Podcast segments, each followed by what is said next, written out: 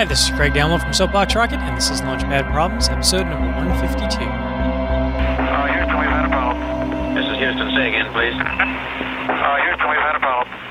So I think it's safe to say we are in the holiday uh, season, and that's the problem today is when does a holiday begin? So think about that for yourself, think about that for your customers, think about that for your family. You know, does does the holiday begin at midnight of the day? You know, we know that the that Christmas Day starts at midnight, or maybe it doesn't. Maybe it starts whenever you go to bed on Christmas Eve. Maybe it starts when you wake up Christmas Day. But does the holiday start when you leave the office, or uh, you know another holiday is think of July Fourth.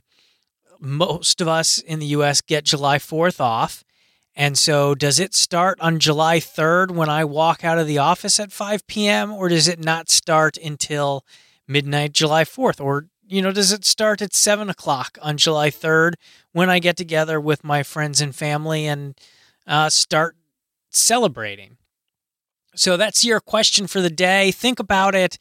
And does it change holiday to holiday? Do, do different holidays imply a different holiday start? And, and does, you know, if, if you want to really get into the weeds on this one, tell me this does Christmas begin in December or when Christmas music starts being played in stores and on the radio?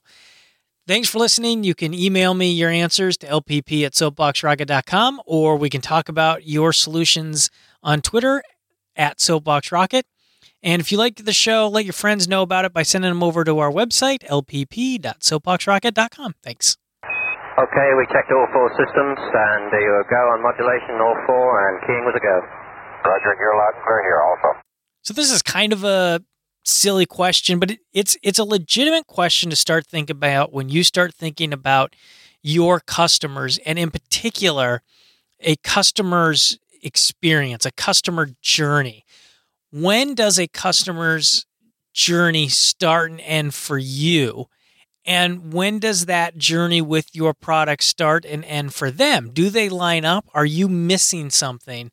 I think a, a recent example of this is uh, when Amazon started including the option for I don't remember exactly what they call it, but it was essentially no fuss packaging. So you could buy a set of batteries, and instead of it coming in a uh, a store display container that you had to cut and rip and attack, it came in a simple cardboard box that was very easy to open because they understood the journey with the batteries, the purchase of the batteries. You know, if you're the seller, the journey still doesn't end until you have the batteries installed. And if you're the battery producer yourself, again, your journey doesn't start when I install your batteries. The journey starts for me when I purchase them and how I have to access them, how much struggle or frustration does it take? That's what it was called, frustration free packaging. And I knew I could get it.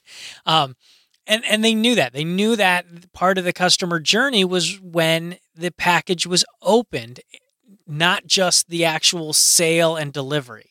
So think about that when you're thinking about your customer journeys and think about that when you're talking about holidays. When does your holiday journey begin and end?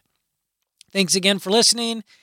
As always, you can talk with me on Twitter at SoapboxRocket or you can send me an email, lpp at soapboxrocket.com. Thanks.